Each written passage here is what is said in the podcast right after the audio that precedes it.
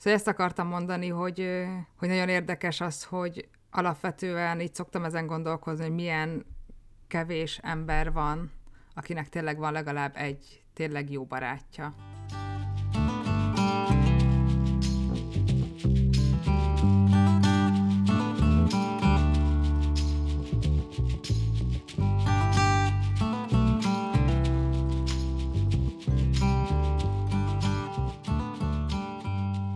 Sziasztok! Ez itt a Saját Szoba Podcast legújabb epizódja. Én Patricia vagyok. Én pedig Móni. És ma a női barátságokról fogunk beszélgetni, amiről én eredetileg azt hittem, hogy egy ilyen nagyon könnyed kis vidám téma lesz. Ehelyett ma délután már sírtam, úgyhogy lehet, hogy az adásban is fogok sírni, és, és igen, lehet, hogy elég heavy lesz. Mm Nyugodtan. Lehet, hogy én is fogok.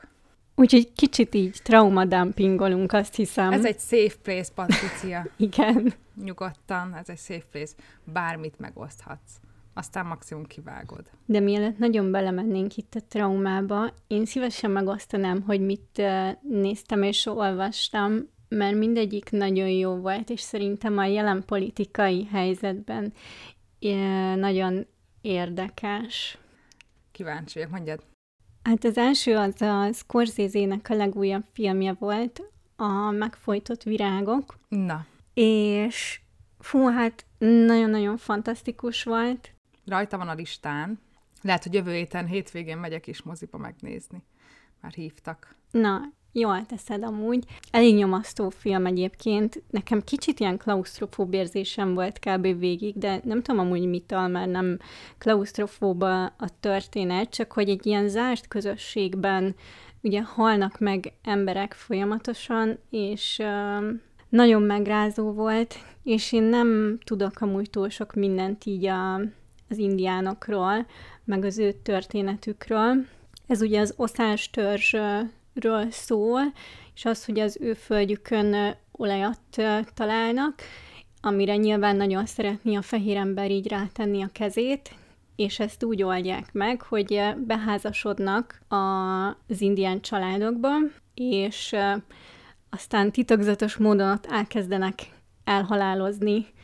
Elsősorban a, a nők, feleségek, de amúgy férfiak is és nagyon tetszik az a hozzáállás, hogy a Scorsese ezt a filmet elkészítette, mert nem tudom, tudod-e, de hogy így ez eredetileg úgy készült, hogy tök más sztori, vagy hát így más volt a felépítése, és egy ilyen FBI ügynöknek a szemszögéből mutatta volna be, és aztán Scorsese rájött, hogy ez mennyire problémás, és mennyire ezt a fehér, fe, fehér megmentő szerepet viszi tovább, ezért átírta az egészet, újraosztotta a szerepeket, bevonta az oszástörzset, és így készítette el ezt a filmet.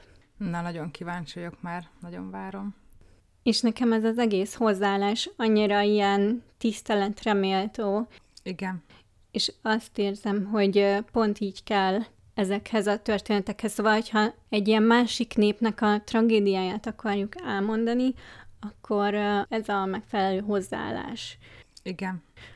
A másik pedig, amit ajánlanék, az egy könyv, R.F. Kuranktól a Bábel, és hasonlóan a Scorsese filmhez, ez is nagyon sokat foglalkozik így a kolonializációval, csak ez Hát van benne egy ilyen kicsi fantasy vonal, de inkább alternatív történelminek mondanám, és a fő témája a nyelv, meg hogy hogyan sajátítunk ki bizonyos nyelveket, és hogyan használjuk, meg szipolyozunk ki fehérebb emberként gyarmatokat, vagy akár harmadik világbeli országokat, meg olyanokat, akiket alsóbrendűnek látunk.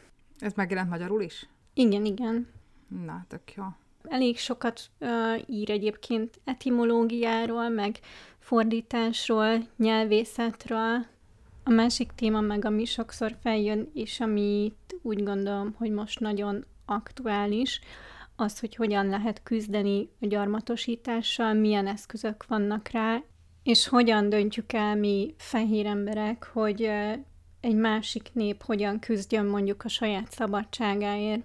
Úgyhogy nagyon jó könyv, ajánlom, hogy olvassátok el. Akartam csak mondani, vagy erre így kicsit rácsatlakozva, hogy az elmúlt négy napban, vagyis hát a, az elmúlt öt napban, mert hétfő van, szóval hétvégén meg előtte így nem nagyon voltam itthon, vagy így csavarogtam, főleg kirándultam, meg koncerten voltam, meg itt-ott voltam, szülnapi bulim, meg mit tudom én, szóval nem volt annyi időm filmezni, meg olvasni, viszont amikor volt, akkor elkezdtem darálni a Ghibli filmeket, amiket én még nem láttam.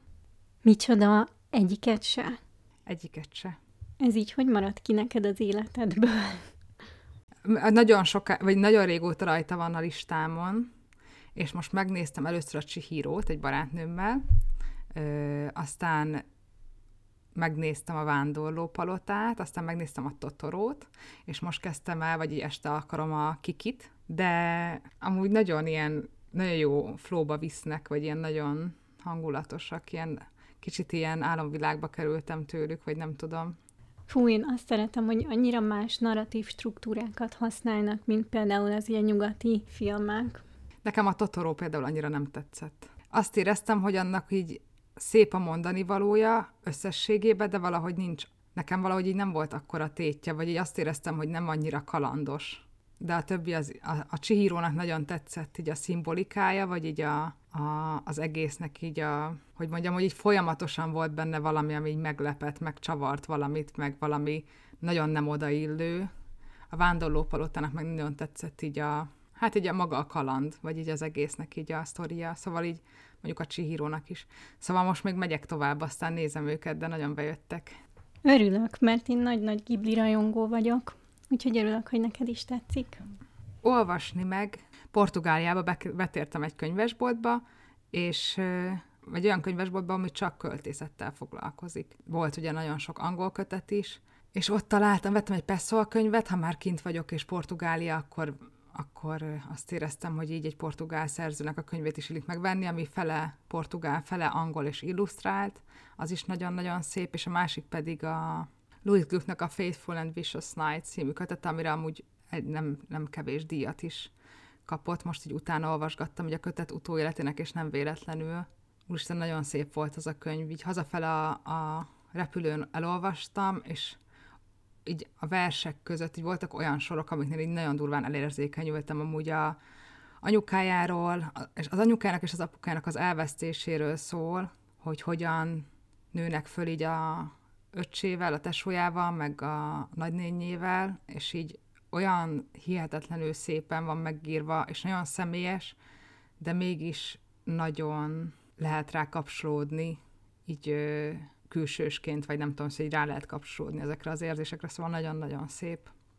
Megérdemel minden díjat, meg Glück is megérdemli a kis Nobel-díját, azt hiszem, és nagyon örülök, hogy női szerzők is kapnak. Na, de hát ami eszembe jutott, nem tudom, hogy lehet-e ilyen kitérőt tenni, vagy most már ne politizáljunk, de hogy láttad az Elsimonnak a...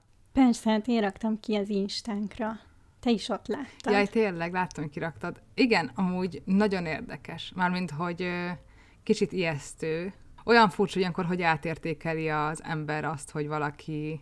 Milyen ember el Simon László? Elkezdted megszeretni? Hát nem megszerettem, de tudok empatizálni vele, vagy így... De ő soha nem tartozott az ilyen nagyon radikálisok közé. Nem.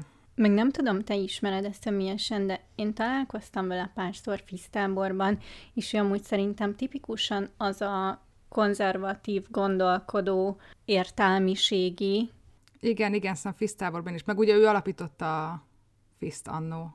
Hát igen, azért ő neki így ő, még így megvolt az esze, vagy így nem éreztem azt, hogy így nagyon alá akar menni, hanem így megőrizte a, a véleményét, vagy így megőrizte a, hogy mondjam, a eszét, így nem őrült meg teljesen, meg nem érezte azt, hogy alá kell mondani a pártnak. És amúgy fura is, hogy eddig mit, hogy, hogy, hogy hagyhatták itt. Mármint, hogy kicsit most olyan érzésem van, mintha így eddig így nem vette volna észre a Fidesz, hogy amúgy ő is itt van, és most így hirtelen észrevették, és ja, ő még itt van, és hogy amúgy ő nem annyira a mi szekerünket, mármint, hogy a mi szekerünket tolja, de nem olyan radikálisan, mint azt elvárjuk.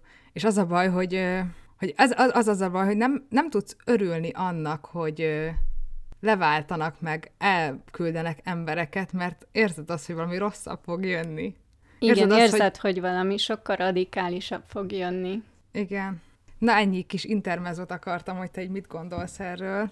Megemlékeztünk Lászlóról. Igen. nem szabad fekete humort használnom, mert nem, az, a mi hallgatóink nem ismernek, aztán én meg így benyomom neked, meg majd ki kell mindet vágnod. Vagy hát amit benne hagysz, az benne hagyod, és majd gondolkozhatnak, hogy miket hagyhattak még ki. Hogyha ezt benne hagyták, akkor mit vághattak ki? Igen. Na jó, akkor barátság? Aha. Mióta vagyunk barátok, Patricia? 14-5 éve. Igen. Én azt tudom, most pont kérdezte valaki, aki hallgatta, most elkezdte hallgatni a podcastünket, hogy, hogy rólad így mit érdemes tudni, vagy nem tudom, mit, mit kérdezett pontosan. És mit mondtál? De mondtam neki, hogy azt, hogy egy nagyon régi barátnőm vagy. Szerintem az elsők között, akiknek coming out-oltam, hanem az első. Aha, szerintem az első. Igen. Akkor, amikor mi jobban lettünk, én még Gödön laktam anyámékkal, de nagyon sokat csöveztem nálad. A, akkor még ott laktál a... A Kazinci utcában. Kazinci utcában, igen. Nagyon szerettem ott lenni mindig. Nagyon sokat ittunk, ezt már nem mondtam neki, nagyon sokat beszélgettünk. És nagyon jókat beszélgettünk, meg néztünk egy csomó filmet. Igen. Akkor, akkor nézetted meg velem a Star Wars-t? Aha. Trauma. Azt már olyan régen volt, mint a tegnap lett volna. De te mindent megpróbáltál, sajnálom. De igen, az egy jó kis éra volt. Aztán volt egy kis szakadás is a barátságunkban, de aztán visszataláltunk egymáshoz. Uh-huh. Én ennek nagyon örülök egyébként. Úgyhogy, igen, én is. Remélem, hogy a hallgatók is.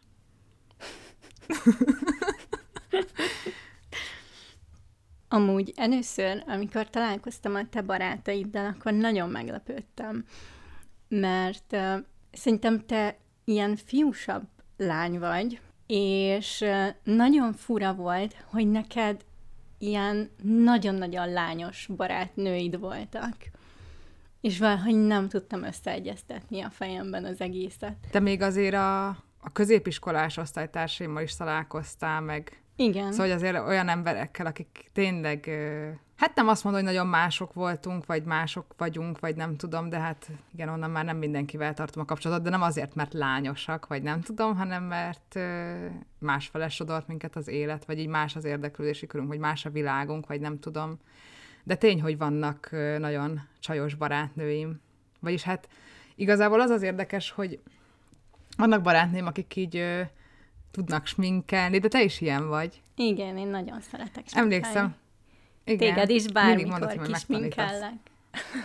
Már egyszer kisminkeltem, amikor Tudom, karácsonyi emlékszem. sütiket, meg mindenfélét csináltunk Igen, az közben. nagyon jó volt. Meg így figyelnek arra, hogy mit, mivel érdemes fölvenni. Nekem emlékszem, egy, egy, az egyik exem azt csinálta, amit egyszer így beismert nekem, hogy a pólóimat néha már átforgatta, mert tudta, hogy azt veszem fel, ami legfölül van. Jesus!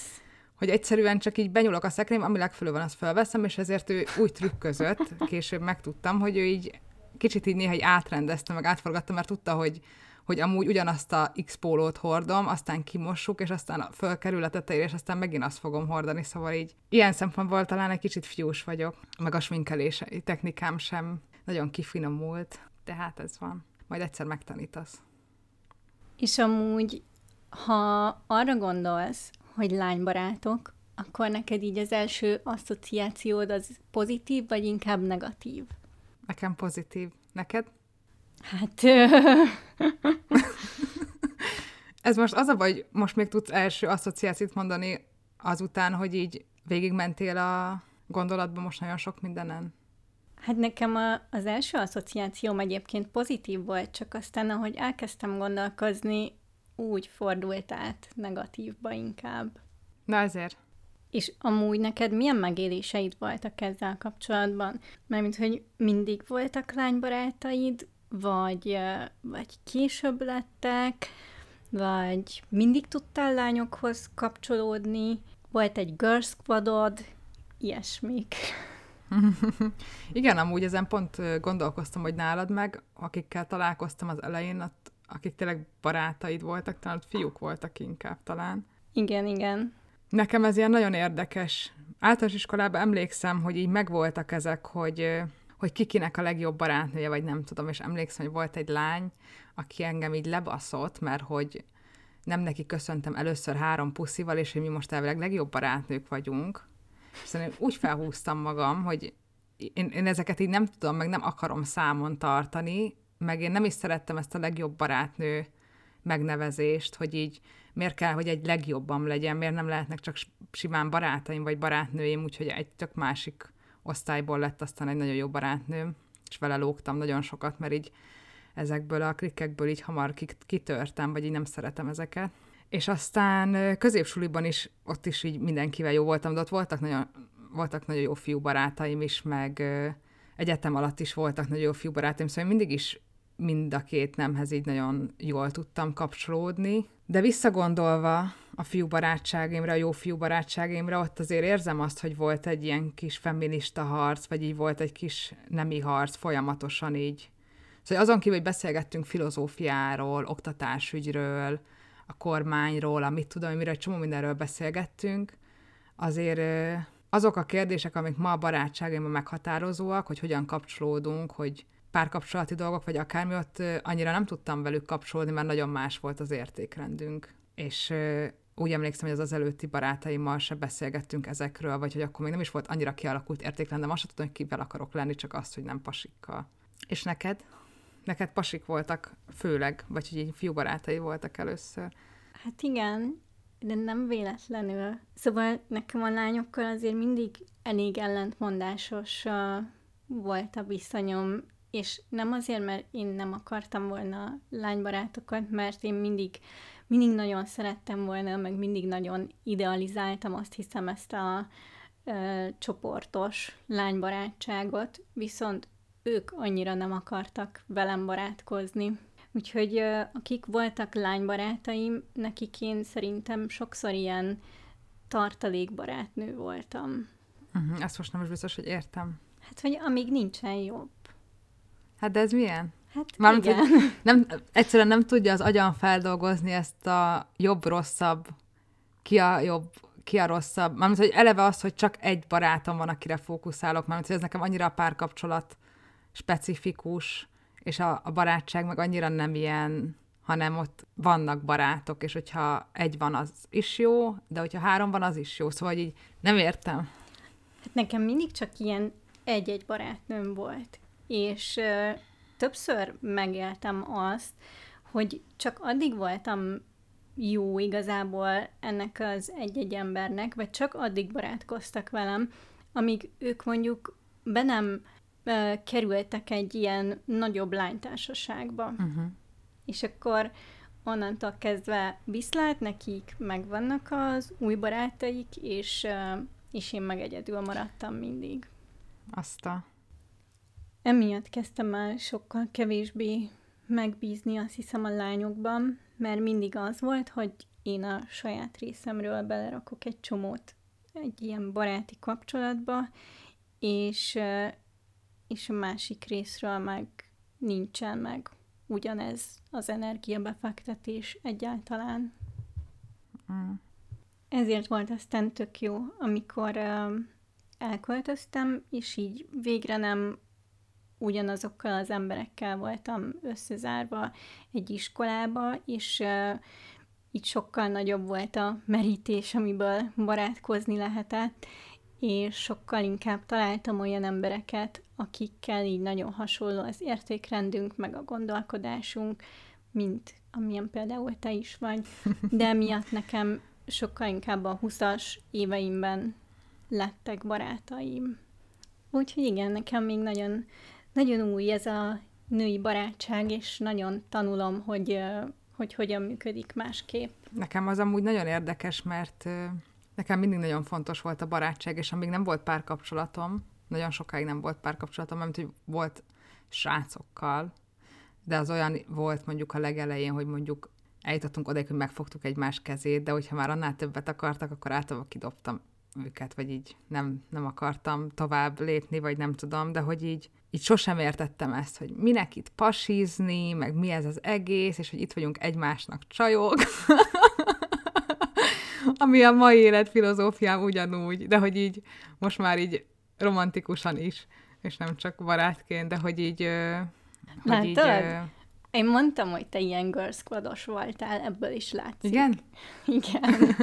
De hogy nekem gyerekkorom óta valahogy így a barátság nagyon fontos. Nagyon sok verset írtam róla a kezdetben, nagyon sok verset arról, hogy miért fontosabb a barátság, mint a szerelem. És ez egy kicsit most is bennem van, szóval nagyon fontosnak tartom, hogy az embernek legyen egy olyan társa, akivel így lehet közösen fejlődni, meghaladni, meg, meg támogatni egymást, meg, meg megélni így az intimitást, meg nem tudom, de hogy a lány barátságém nagyon-nagyon sokat adnak, nagyon erős, azt érzem, hogy egy nagyon erős szociális hálom van tő, attól, hogy van, vannak barátaim, és hogy most néztem pont a neten, ahogy így nézegettem, csak az, hogy ez egy ilyen bibliai oldal volt, úgyhogy félt, nem tudom, mennyire hozzam be, mert nem olvastam utána, hogy van-e ilyen, de hogy ott ilyen négy barátságot soroltak fel, az ilyen ismerősség, a haverság, akkor a közeli barátság és az in- az intim barátság, vagy nem tudom, és hogy én azt gondolom, hogy, hogy nekem ez a negyedik van egy csomó emberrel, szóval én alapvetően nem szeretek felszínesen kapcsolódni, vagy ilyen megterhelőnek tartom, vagy fölöslegesnek, vagy nem tudom. És általában azok az emberek, akikkel így barátkozom, vagy így barátok leszünk, azokkal az van, hogyha telefonálunk, akkor ilyen négy-öt órát beszélünk, vagy, vagy ilyen nagyon-nagyon... Ezért ilyen hosszúak a podcastek. Igen. Mármint, hogy négy-öt órát beszélek. De hogy így, hogy aztán ott tényleg mélyre megyünk.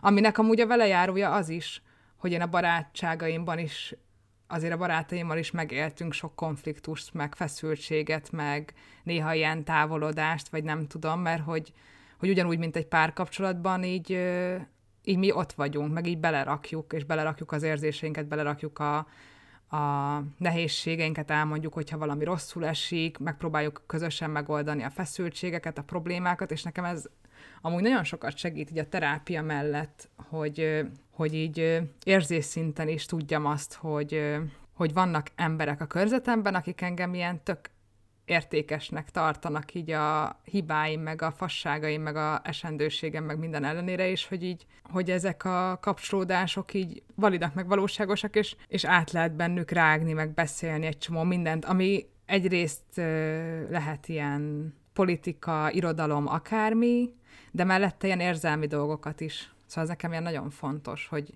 hogy mondjuk, hogyha azt érzem, hogy csináltam valamit, és attól így rossz kedvem van, vagy rossz érzésem, akkor tudom, hogy tök őszintén el tudom nekik mondani, bárkinek, aki így a barátom, és ő így tök őszintén meg fogja mondani, hogy igen, Móni, ezt meg azt lehet, hogy nem kellett volna, vagy fasság volt, de azt is megmondják, hogyha hülye vagyok, és ne, ne fossak. Szóval így, nem tudom, nekem ezek ilyen nagyon fontos dolgok. Nem tudom, hogy te most hogy állsz a barátaidhoz már írtad, kiírtad, hogy most pont egy barát szakításba vagy. Szóval nem tudom, hogy, hogy te most ezekkel így hogy vagy, vagy neked mit adnak most a női barátságaid meg ezek? Fúha, azt hiszem nekem most ezzel is egy kicsit ilyen vegyes a viszonyom. Neked volt egyébként ilyen barátság szakításod? Egy. Tudom, hogy mindenkinek van, Tudom, mondták, hogy ez mindenkinek van egy idő után, meg ez így eljön ez a pont, meg ott is van, hogy így széttartunk, de nekem ez ilyen nagyon fura volt, pont azért, mert a barátság nekem egy ilyen nagyon fontos kérdéskör, vagy így kíváncsi vagyok, hogy te hogy vagy most ezzel? Hát nekem ez most azért is nehéz, mert pont egy olyan barátnőmmel van, akire így azt képzeltem, hogy mindig barátnők leszünk. Szóval, hogy még a nyugdíjas otthonban is együtt fogunk röhögni dolgokon, és, és hát így nem. De jelen pillanatban egyébként így több bennem a harag, mint a gyász, de egyébként ez így váltja egymást.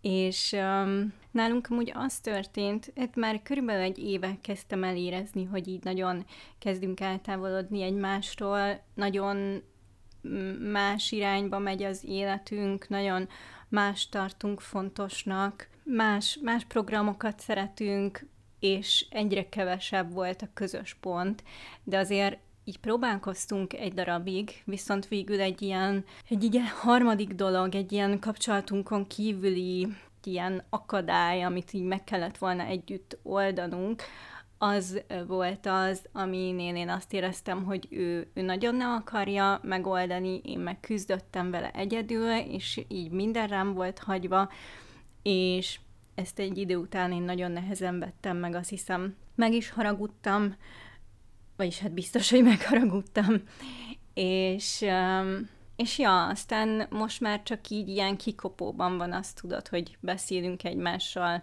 nem is tudom, pár havonta egyszer egy ilyen szia-szia ok, körülbelül ennyi a párbeszédünk. Amúgy valószínűleg más más szituációban talán egy kicsit jobban viseltem volna ezt a barátságszakítást, de most pont ugye tavaly én elvesztettem az egyik legjobb barátnőmet, őt hát őt nem barátságszakítás miatt, hanem egy betegség miatt, és most valahogy így sok, így egy éven belül ez a kettő, hogy most elveszítek még valakit, úgyhogy egyébként meg soha nem volt ilyen nagyon-nagyon sok barátom, szóval nincs az, mint neked, hogy ilyen nagy a választék. De egyébként úgy gondolom, hogy így egy jó döntést hoztam, és hosszú távon ez így jobb lesz nekem, mint hogyha benne ragadnék ebben a kapcsolatban tovább is.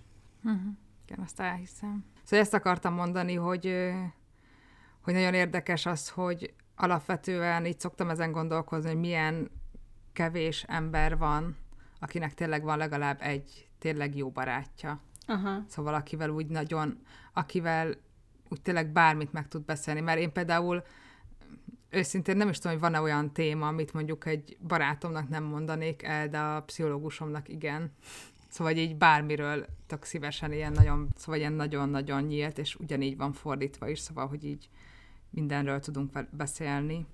De hogy nekem például mindig egy ilyen kicsit ilyen elrettentő példa volt az, hogy a szüleimnek mennyire nincsen baráti társasága, és csak így egymásnak vannak, és én egyszer voltam ki, emlékszem Londonba, és akkor elmentünk egy pubba, és a mellettünk levő asztalnál volt egy, egy hát így volt, ült négy vagy öt néni, és az egyikünknél volt egy ilyen szalaga a melkasán, egy ilyen 60-as számmal, és akkor ott sörözgettek, és és egy evidens volt, hogy most lett 60 éves az egyikük, és akkor beültek öten sörözni. És így azt éreztem, hogy na, én ezt akarom. Szóval én, én nem akarom azt, hogy 60 évesen a, a szülnapomat csak így a családdal ünnepeljük, és hogy, hanem azt szeretném, hogy ezekkel a barátaimmal ugyanúgy el tudjunk menni és meginni valamit. És nekem így nagyon fontosak a barátságok, mindig is nagyon fontosak voltak, mert azt éreztem, amihez, amiben a családomhoz nem tudok kapcsolódni, és amiben nem értenek meg, megtaláltam azt a közeget a világban, vagy azt a közösséget, amiben megértenek, és és, ott lehetek. Mármint, hogy így, így a világképemmel, meg a gondolataimmal, meg mit tudom én, meg olyan embereknek, akiknek nagyon kíváncsi vagyok arra, hogy mit gondolnak dolgokról, hogy élnek meg dolgokat, meg nagyon szeretem, hogy megbíznak bennem, és a életüknek így a része lehetek valahogy. De neked most is amúgy nagyon sok barátod van, nem? Mert mint téged így mindig körülvesznek, pedig alapvetően azt gondolnám, hogy introvertált vagy, de aztán mindig rájövök, hogy lehet, hogy mégsem annyira. Nem annyira, mint én. Igen. Hát introvertált vagyok, de alapvetően az a fura, hogy nekem így folyamatosan lesznek valahogy barátaim, de szerintem pont azért, mert én vagy mélyre megyek, vagy sehogy. Nekem is egyébként jönnek, aminek én nagyon örülök, csak egy darabig valószínű így a negatív tapasztalataim miatt is elég nehezen tudtam nyitni új emberek felé, és nem, nem nagyon bíztam meg emberekben nehezen barátkoztam, Viszont pár évvel ezelőtt volt, vagy megismerkedtem egy lányjal, és tőle nagyon sokat tanultam így a női barátságokról, mert annyira egy ilyen támogató, kedves, nagyon ilyen safe space volt barátkozni vele. És korábban még soha nem volt ilyen élményem, úgyhogy uh, utána így sokkal könnyebben tudtam nyitni már mások fele is, azt hiszem.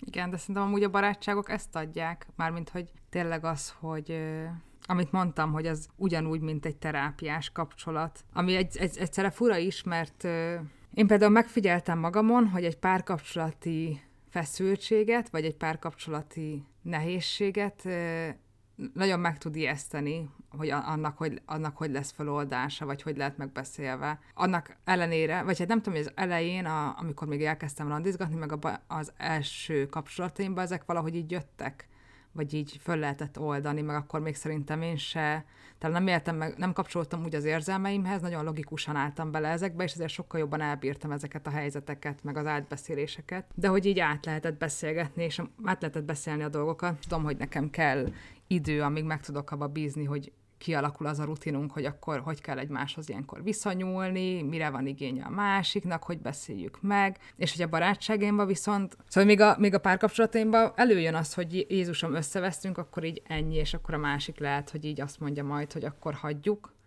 de nagyon remélem, hogy nem így lesz. A barátságem ez már nem jön elő. Szóval a barátságemnek bármilyen feszültség van, tudom, hogy meg tudjuk majd beszélni, és ez egy olyan erős tanítás, hogy így tényleg mint egy ilyen terápiás kapcsolat, hogy az így elbírja. Szóval önmagad tudsz lenni a kapcsolataidban. Igen, ez nekem is nagyon fontos, hogy ne kelljen szerepet játszani, amikor a barátaimmal vagyok. Igen.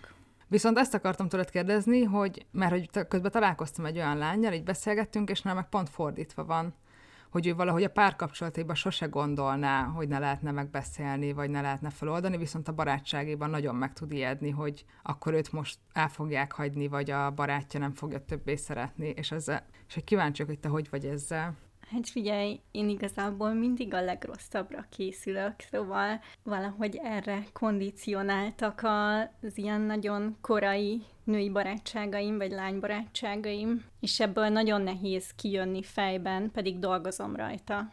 Jaj, Patricia. Hát de tudod, hogy szeretnek, én is szeretlek.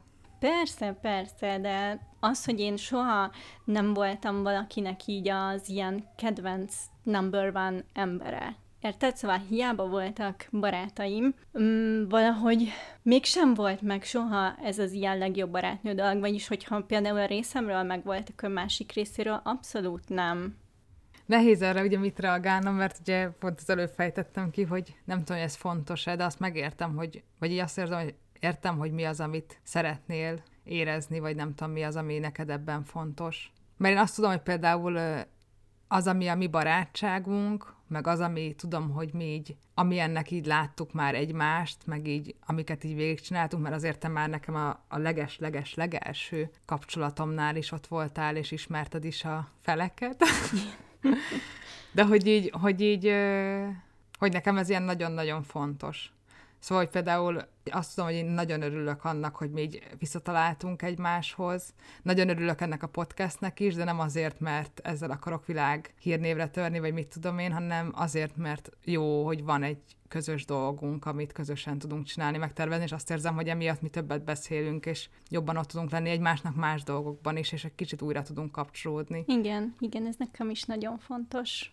Szóval, hogy ez nem tudom, mit mondjam, mert nem, nem azt akarom, hogy arra bizonyosodj meg valahogy, hogy, hogy ez, ez ugyanolyan, ugyanannyira fontos, és attól te egy nagyon fontos ember vagy, nem csak az én életemben, hanem valószínűleg nagyon sok más ember életében is. Köszi. Amúgy tudom, hogy sokszor valószínűleg én is a gátja voltam az ilyen kapcsolatok kialakulásának, szóval nem biztos, hogy általános iskolában mondjuk azt látod a leginkább fun embernek, akivel barátkozni akarsz, aki nagyon szívesen tölti a szünetet azzal, hogy olvas egy sarokban, és nem nagyon beszélget senkivel. Ami nekem gyakori programom volt. De ettől függetlenül mindig nagyon szerettem volna így több lánybarátot, akikkel így többet vagyunk együtt. Nem lehet, hogy ez egy kicsit ilyen popkulturális hatáspont? De amúgy biztosan, mert én szerintem mindig nagyon idealizáltam filmekben az ilyen csapatos lánybarátságokat, de igazából rá is jöttem, hogy hiába idealizálom, hogy ha valóságban én nem nagyon tudok működni ilyen kapcsolatokban, és sokkal jobban szeretek egyesével találkozni az emberekkel, egyesével beszélgetni, én valahogy mindig elveszek az ilyen nagyobb társaságokban, és azt érzem, hogy senkire nem tudok ténylegesen odafigyelni. Uh-huh. Hát igen, meg ebbe ugye ez az, ami expectation versus reality, hogy ez gimiben még működik, meg, meg jó, meg nagyon lehet a barátokkal kapcsolni, de hát azért 30 éves kor felett, mármint, hogy értem ott a szex és nyúlak, meg ezek, de hogy alapvetően én is tudom azt, hogy azért a barátaim többsége férhez ment, hossza, olyan párkapcsolatban, mit tudom én, és hogy ez hogy mi bármikor találkozzunk, meg most így mindenfélét csináljunk. ezek kicsit már ilyen, irre, ir, ilyen irreális elvárások valahol, hogy ennyire közeli és rendszeres legyen ez a kapcsolódás. Szóval, hogy igen, ez az egyik. A másik meg az, hogy például nekem vannak olyan társaságaim, meg nekem mindig is voltak baráti társaságaim, és azt gondolom, hogy amikor társasággal vagyunk, akkor az a dinamika teljesen más, szóval az így a mienségéből fakadóan nem lehet annyira intim, vagy nem tudom, szóval, hogy akkor úgy vagyunk együtt, akkor általában sztorizgatunk, fölidézünk régi dolgokat, hülyéskedünk, társasozunk, beszélgetünk, persze lehet, hogy így érintünk olyan témákat is, hogy éppen kivel, kinek mi a nehézsége, meg hogyha valakinek egy olyan időszaka van, akkor azért igyekszünk összezárni, meg ott lenni egymásnak, de hogy teljesen más külön-külön találkozni, de hogy ez is nagyon érdekes szerintem, hogy, hogy vagy én egy időben nagyon sokat csináltam azt, hogy összehívtam a különböző baráti társadalmat egy nagy házi buliba, vagy egy nagy társasodásra, vagy filmezésre, és akkor letudtam a találkozót mindenkivel. Ezt amúgy én is csináltam, de egy ideje már abba hagytam, mert rájöttem, hogy mindig úgy éreztem ezeknek a találkozóknak a végén, hogy, hogy ilyen üresség maradt bennem, mert tényleg senkivel nem tudtam érdemben kommunikálni. Hát de ennyi emberrel nem is lehet. Mármint, hogy ez nekem is olyan, hogy ott mindenkivel, ott csak annyi hogy jól érzitek magatokat. Viszont amúgy, ha leviszed, az is érdekes nekem, hogyha mondjuk van két jó barátom, aki azt érzem, hogy tök jól megértenék egymást, meg mondjuk összeszervezünk hárman egy találkozót, akkor hiába tudom azt, hogy x és y is nagyon jókat tudok beszélgetni, teljesen más a dinamika hárman. Valószínűleg úgy is össze kéne szokni, de hogy, hogy sosem lesz ugyanolyan, mint amikor külön találkozol egy emberrel. Szóval ez szerintem szintén egy ilyen kicsit ilyen pszichológiailag megugorhatatlan talán, hogy egy csoportdinamika ugyanolyan legyen, mint egy személyes. Igen, azt hiszem ezért nekem nem is hiányoznak annyira az ilyen nagy csoportos találkozók, meg más, más tartok fontosnak egy kapcsolatban, és nem azt, hogy csak így, így el vagyunk, hanem a mélyebb kapcsolatokat szeretem, azt hiszem. Tudod, hogyha már belerakom az energiát, akkor az legyen is olyan. Uh-huh. Egyébként az jutott most még eszem, nem tudom, te láttad az eufóriának a külön kiadásait? Nem, hát tudod, mi a véleményem erről. Yeah. Most már lehet, hogy senki nem fog most... Igen, Reméljük. most már lehet, hogy senki nem fog most elvileg, már azt kérik, hogy kaszálják el, mert ugye most megint elhúzták az, a következő, hogy 2025-ben jön ki, akkor ugye a, az egyik színész ugye meghalt, a másik meg kiszállt, a, mert nem, nem tetszett neki, ahogy így az egész produkcióba bánnak vele, úgyhogy elvileg most azt mondják a, a, már a nézők is azt kérik, hogy kasszálják el, mert így már nincs értelme, plusz úgy, hogy ők még tiniként kezdték el nézni, és mire folytatják, már nem lesznek tinik, meg addigra el is felejtik a sztorit, szóval lehet, hogy senki nem fogja nézni. Viszont én a különkiadás részt azt mindig szoktam javasolni embereknek, hogy nézzék meg. Ez egy egy-egy egy órás rész. Az egyikben a Zendaya beszélget a mentorával, így a alkoholizmusáról, arról szól az egész rész, hogy ők úgy ilyen párban, vagy nem tudom, ebbe a, tudod, az amerikai ilyen palacsintázó, vagy nem tudom mi az ott beszélgetnek. A másikban pedig a Hunter Schaefer beszél a saját terapeutájával, és arról szól az egész, és a transságáról beszél, illetve vagy a tranzíciójáról. És nekem mind a kettő nagyon érdekes, és a, ezen a terápiás ülésen jön elő az, hogy így a Hunter Schaefer kifejti azt, hogy amikor még fiú volt, akkor mennyire nem érezte jól magát a fiúk között, és hogy mennyire ilyen dominancia harc volt, meg akármi, és hogy azt érezte, hogy ő nő akar lenni, de mennyire nem éreztük ugye magát a nők között sem, mert hogy így nem, nem tudtak mit kezdeni vele fiúként. És aztán nő lett, és most meg azért nem tud mit kezdeni a nők között, mert folyamatosan azt érzi, hogy ha bemegy egy új társaságba, ahol nők vannak, így felmérik, hogy ő alattuk vagy fölöttük van-e, azt szerint így bekategorizálják magukba csenden, és úgy viszonyulnak hozzá. És hogy érzi ezt, hogy így, hogy egy csomó, csomóan nem őszinték vele, meg hogy így hogy ilyen kasztok vannak köbő, hogy rád így féltékenynek kell lennem, rád nem kell féltékenynek lennem, rád te most veszély vagy-e, vagy nem, és hogy ő ezt így nagyon kérzi, és most meg már ezért nem érzi jól magát. Aha, ezt abszolút átérzem én is. Ezt akartam kérdezni. Én úgy látom a női társaságokban, hogy ők sokkal inkább bele tudnak menni ilyen ját játszmázásokban, meg um, én nagyon ki vagyok élezve arra, hogyha valaki nem őszinte, és uh, ez is sokkal gyakoribb egyébként szerintem női társaságban, és nem tudom amúgy, hogy mi ennek az oka. Szerintem ez talán nem nem függő, De egyébként az az igazság, hogy én ezért is a patriarhátust okolom. Én is egyébként, teljes mértékben. Ja, mert hogy, mert hogy azt gondolom, és ezt sokat szokták mondani, hogy a nők sokkal gonoszabbak egymással, uh-huh. mint a férfiak a nőkkel, és ezzel egyrészt nem értek egyet, másrészt meg az van bennem, hogy amiről már biztos itt is sokat beszéltem, azt nagyon sokat elmondom, de hogy mindig oldalra vagy lefele ütünk, mert felfele nem ütünk, mert nem ütjük meg a szüleinket, hanem megütjük a tesónkat hogyha feszültség van, nem ütjük meg a főnökünket, de meg, megütjük a mi beosztottunkat. Szóval, hogy a nők nem azért gonoszak egymással, megkérik egymáson számon a patriarhátusnak az elvárásait, te miért vagy, miért híztál meg, te miért ilyen ruhát viselsz, te miért nem miért nem borotválod le a lábadat, vagy mit tudom én, mert ők gonoszabbak, hanem azért, mert rajtuk is egy rohadt nagy nyomás van, és könnyebb ezt a feszültséget úgy kiadni, hogy oldalra ütünk. És ez nem szép. És amúgy neked volt valaha ilyen frenemid? Fú, nem tudom. Hát figyelj, van, amikor, mert hogy ez nehéz, mert van, amikor mondjuk nem tudnak úgy ott lenni, vagy jól ott lenni, és olyanokat mond a másik, vagy nem tudom, amikor így jobban ráerősít arra, hogy valami velem nem okés, vagy valami olyan dologra erősít rá, de van biztos, hogy én is csinálom ezt, szóval, hogy biztos én is tudok rosszul reagálni, de hogy az, aki ténylegesen rosszat akarna, vagy nem tudom, azt így szerintem nem. De neked akkor volt? Persze. Komolyan? Aha. Én azt érzem most hirtelen, hogy nagyon sok mindenről lemaradtam még, vagy nagyon sok mindent még nem tapasztaltam meg ebben a világban. Hát igen, kiegyensúlyozott baráti köröd van. Lehet. Meg lehet, hogyha volt is, akkor nem vetted annyira magadra, mert ott volt közben a húsz másik barátod. Ez is lehet. De nem, nincsenek huszan. De hát igen, amúgy az simán lehet, már mint hogy nem tudom, nekem tényleg e- ezt, ezt már most mondtam az epizód elején, vagy közepén, vagy nem tudom, de hogy nekem ez a nagyon nagy előnye a barátságaimnak, hogy én tudom azt, hogy bennem nagyon sokszor van bűntudat, vagy így nagyon erős bennem a bűntudatérzés egy csomó minden miatt. De barátsággal kapcsolatban, vagy általánosan?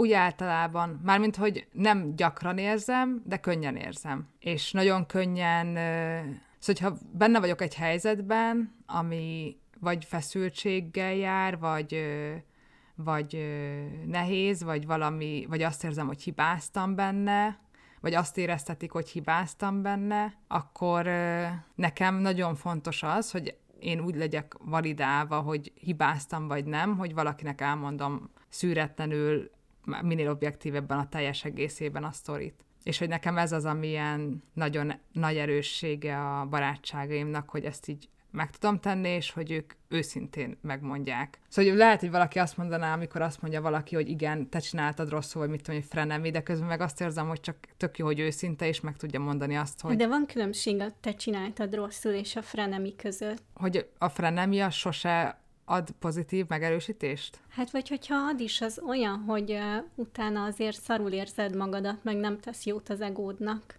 Aha. Na majd figyelek erre, de valószínűleg nem veszem fel. Mármint, hogy alapvetően végső soron általában én is tudom, hogyha Szóval a bűntudatérzésemben segít, hogy más is visszajelzi azt, hogy én csináltam rosszul, és tényleg ezen dolgozzak, vagy egy fasság, és ne vegyem föl, és semmi bajom nincs, de hogy valahol általában tudni szoktam, hogy tényleg én csináltam-e rosszul, vagy tényleg nem. És te olvastad egyébként a Brilliáns barátnőmet? Nem, csak láttam. Hát az is egy ilyen nagyon ellentmondásos női barátságot mutat be, mármint, hogy annyira benne van így a versengés, Igen. és az, hogy le kell nyomni a másikat.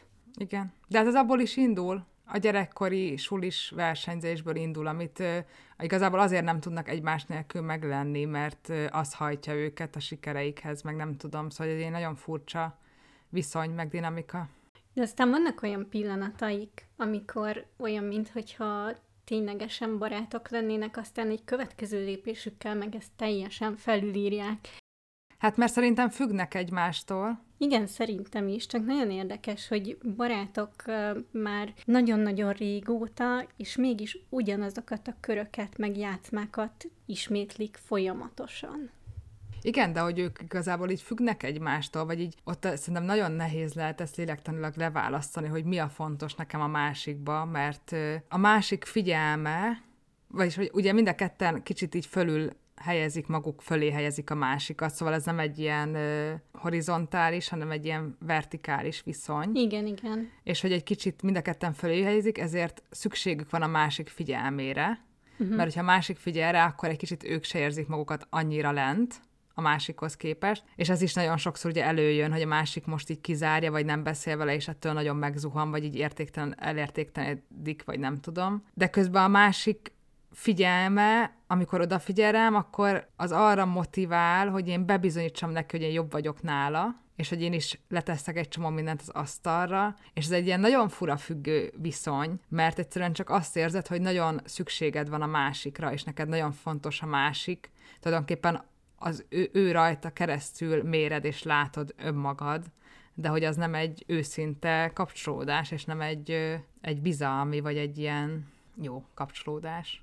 Meg hát még az jutott eszembe, ami, ami így szoktam gondolkozni, hogy, hogy a jó barátságok mennyire károsak is tudnak lenni. Szóval most ugyanez, amit elmondtam, ilyen kis monológot, hogy szerintem mennyire fontos a, az őszinte visszajelzés, és ezen is szoktam gondolkodni, hogy mennyi ember van, akinek mondjuk nincsenek olyan őszinte barátai, vagy jó barátai, és mondjuk az, hogy, hogy egy pasi vagy, és akkor azt mondod, hogy a csajot kiakadt rád, mert nem vettél neki bará- vagy virágot, vagy mit tudom én, és akkor a haverok azt mondják, hogy jaj, mennyire high maintenance, és hagyd szerintem is a picsába. Vagy a csajok elmondják ugye a, a barátnőknek, hogy jaj, a XY már megint nem kérte meg a kezemet, és azt hittem, hogy megkéri, vagy mit tudom én, és akkor azt mondják neki, hogy úristen, mekkora gáz, vagy nem tudom, szóval hogy így, hogy igen, ezen is szoktam gondolkodni, hogy van egy csomó barátság, aki milyen szempontból káros. Ahelyett, hogy arra ösztönözne, hogy fejlődj, meg ahelyett, hogy arra ösztönözne, hogy tisztánlás helyzeteket, meg valamennyire egészségesen talán, vagy nem tudom, hogy, hogy tudd azt, hogy, hogy nem attól,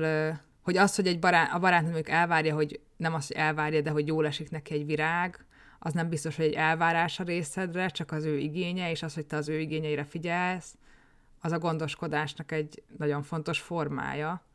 És hogy nem biztos, hogy attól, hogy neked ez teher, vagy így azt, ér, azt ér meg, hogy teher, az lehet, hogy neked kell ott valamit megdolgozni magadban, és nem lehet azzal elvizélni, hogy jaj, mekkora high maintenance és akkor hagyjuk, és hogy ezt validálják a barátok. Igen, hajlamosak bent tartani egy ilyen buborékban. Szóval azt, azon is szoktam gondolkozni, hogy egy csomó barátság meg ilyen szempontból nagyon kontraproduktív, vagy egy csomó ember csak a saját ö, fasságait validáltatja, és azt tükrözteti vissza, hogy igen, én jól csináltam, meg én mennyire jó ember vagyok, meg én mennyire jó döntéseket tudok, és a másik mekkora fasz, meg a másiknak, meg, másikkal mekkora, mennyire nehéz. És nem tudom, ilyenkor az van, hogy a barátok tényleg nem gondolják, vagy így félfüllel hallgatják, és jó mindegy ráthagyom, vagy nem merik mondani, hogy figyelj, amúgy szerintem, amit most mondtál, az netó fasság, és hogy... Szerintem sokszor nem mernek konfliktust felvállalni, főleg nők egymás között. Igen, valószínűleg. Amúgy, amiről még akartam kérdezni a véleményedet, hogy néztem ilyen, és hát több ilyen kutatás volt a boldogságról így az elmúlt években, és az egyik, ami kijött, hogy a legboldogabbak a, azok a nők, akik nem házasok, és nincs gyerekük. És ez szerintem tökre összekapcsolódik azzal, hogy a legfontosabb dolog a boldogsághoz azok a szociális kapcsolatok, mert mint így a mérés. Ez ugye ezt mutatta. És a másik érdekesség ebben, hogy akik ugye leghamarabb halnak, azok az egyedülálló férfiak. És én látok ebben egy ilyen kis összeesküvés elméletet, hogy azért vannak túlreprezentálva a médiában a romantikus kapcsolatok, a baráti kapcsolatok helyett, mert így szeretnék ösztönözni a nőket arra, hogy házasodjanak, hogy a férfiak ne halljanak olyan korán.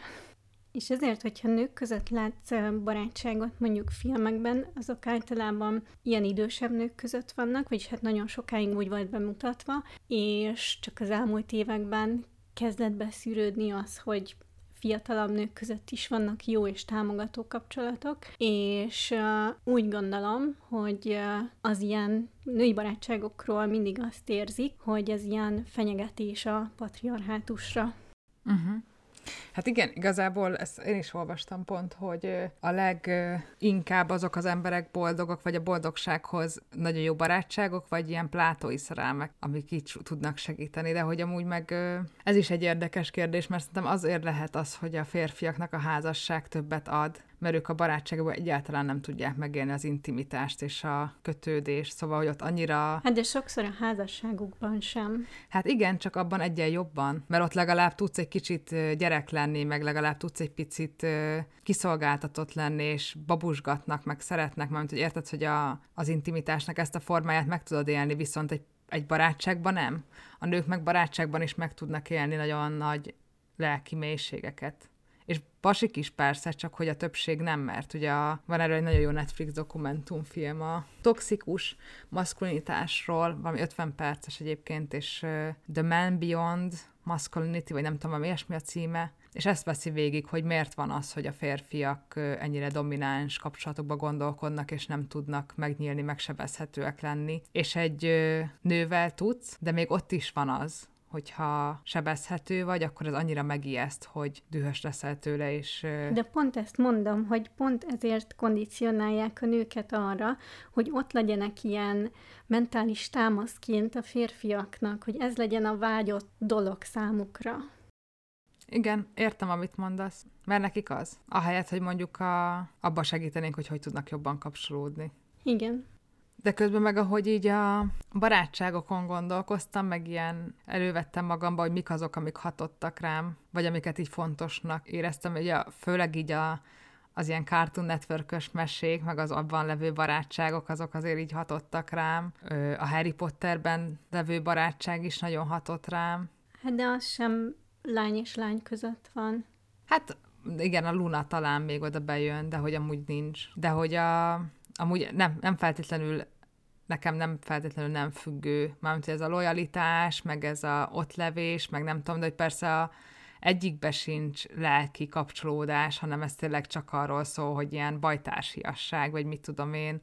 És ezen is gondolkoztam, hogy például, amik még a Demienben nagyon fontos volt nekem a, az, ott, az ott megjelenő barátság, a Hessének a Demienjébe, a jó barátokon gondolkoztam még, és hogy, az, hogy, az, hogy ezeket is így felnőtt szemmel nézve nem igazi barátságok, szóval most nem tudok hozzájuk úgy kapcsolódni, mint gyerekként. Nem, nem ugyanazt látom, nagyon sok ilyen toxic traitje van ezeknek az embereknek, és nagyon manipulálják egymást így a barátságaikba, vagy nem tudom, és ezzel így nem, nagyon egy, egyáltalán nem tudok mit kezdeni, vagyis hogy így, hogy egy barátot manipulálni, azt szerintem már ilyen hardcore valami, vagy nem tudom. Hát igen, ez az egyik része, a másik pedig mint a Sex és New Yorkban például, hogy hiába látsz női barátságokat, mégis így azt tartja össze őket, hogy férfiakról beszélgetnek. Igen. Mint hogyha nőként tényleg nem lenne semmi más témád. Én egyébként így a legritkább esetben beszélgetek férfiakról a barátaimmal, így annyi más témánk van. Hát, mint most is. Mármint, hogy akkor sem biztos, hogy arról, hogy kinek kijön be. Anna, szóval, ami, ami ilyen nagyon, talán így, így ezeket így összekapirgáltam, hogy igen, ezek biztos hatottak rám, meg ezeket azért szerettem, meg nem tudom, de az egyetlen, ami ilyen emlékem van arról, hogy így nagyon fontos volt nekem, az az Anna Karenina. És az, hogy a Kitty azt érezte, hogy nagyon, nagyon szeretne az Anna Karenina jóban lenni, vagy ilyen nagyon jó barátnőnek tartotta, és egy mondatban úgy írta le, hogy szerelmes belé. És, és ez rám így nagyon hatott Fú, nekem erről az jutott eszembe, hogy tudod, volt a Francis H-ban az a jelenet, amikor a Francis így a, az ideális kapcsolatról beszél, és úgy írja le, hogy így összenéztek egy ilyen teli szobában, vagy teremben, és aztán a film végén pedig meg is éli ugyanezt, csak nem egy szerelmi helyzetben, hanem a legjobb barátjával, és ez szerintem nagyon szép. Igen. És hát az annak ellenére is ez volt. Egyrészt utána olvastam erről, hogy a oroszoknál, meg a, még az akkori irodalomban, meg akkoriban még a barátságot tök gyakran illették ilyen szerelem szóval, mert hogy volt annyira erős, megérezték annyira erősnek, és ez valahogy így kikopott. De hogy az rám ilyen nagyon erősen hatott, emlékszem tiniként, hogy valakivel már olyan szinten barátnak lenni, hogy az már azt érzed, hogy valamennyire szerelem, amit nem mondanék egyik barátomra sem amúgy, hogy már szinte azt érzem, hogy szerelmes vagyok, de hogy azt érzem, vagy, vagy ez így, de hogy valahogy mégis ezt így akkor így tudtam érezni, hogy ez ilyen valami nagyon igaz, vagy valami nagyon szép dolog. Nekem az egyik kedvenc filmem, ami ilyen női barátságokról szól, az az Acél Magnóliák, és ez hat ilyen nagyon különböző korú, meg um, társadalmi hátterű nőnek a barátságát mutatja be, akik ilyen bizonyos pontokon találkoznak az életükben, és amúgy arról szól a film, vagy hát szerintem így az a lényege, hogy mennyire fontos, hogy egy ilyen női védőháló legyen körülötted, mert mindig lesz olyan nagyon tipikus női tapasztalásod, amihez így a férfiak nem fognak tudni semmit hozzászólni, szóval hiába osztod meg a férjeddel, vagy az aktuális kapcsolatoddal, mivel ők nem élték meg ugyanezt, nem fognak tudni ezzel semmit kezdeni. Uh-huh. Nem tudom, milyen történelmi valamit akarunk erről, vagy tudunk-e? Hát én nem tudok semmit. Én se.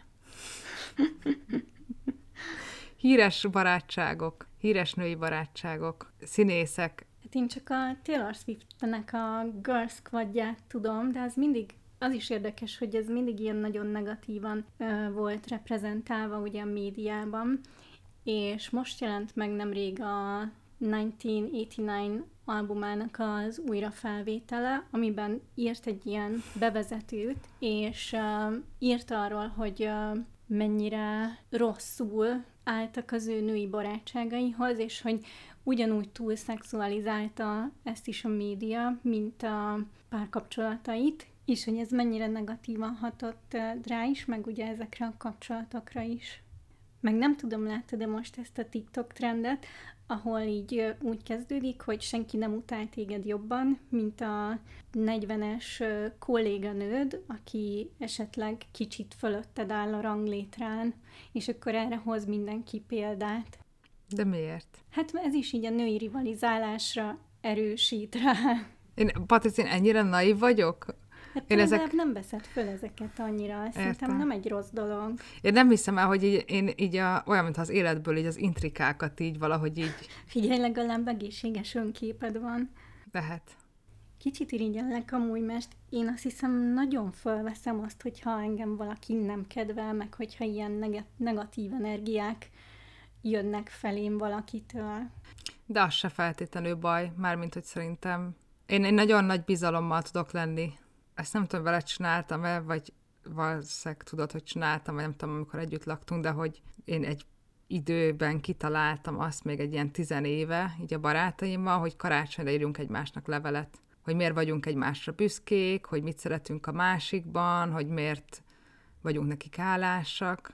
És, és ezt nagyon évekig csináltuk, vagy hát ez azt jelentette általában, hogy én írok 5-6-7 levelet, de annyit is kapok, szóval így jó volt, de hogy így ez, ez azért találtam ki, mert azt gondoltam, hogy nagyon sokszor elmondjuk egymásnak, hogyha valami rosszul esett, vagy neheztelünk, vagy behozzuk így a ne- rossz, dolg- nem ugye rossz dolgokat, hogy most éppen valakinek van egy nehézsége, ott vagyunk egymásnak, vagy mit tudom én, de hogy valahogy azt nagyon nehezen lépjük meg, hogy leüljünk egymás elé, vagy amikor együtt iszunk egy kávét, vagy mit tudom én, akkor előjönnek ezek a dolgok, hogy figyelj, amúgy tökre szeretem, hogy vagy mert, vagy tök hálás vagyok azért, hogy az életemben vagy mert, vagy tök büszke vagyok rád, mert. És ezt így csináltuk egy darabig, és ez most már kikopott, egy éve talán, vagy kettő, de hogy azt vettem észre, hogy átvette a helyét az, hogy mondjuk egymásnak. Szóval, hogy így mi is egyre többet jelezzük egymásnak vissza, hogy mennyire hálásak vagyunk, vagy mennyire köszönjük azt, hogy egy ilyen vagy olyan helyzetben ott voltak, vagy, vagy hogy így csak hogy vannak, vagy ha olyan dolog van, akkor elmondjuk a másikra, hogy mennyire büszkék vagyunk rá, és mennyire örülünk, meg mennyire megérdemli, meg mit tudom én, szóval hogy ez,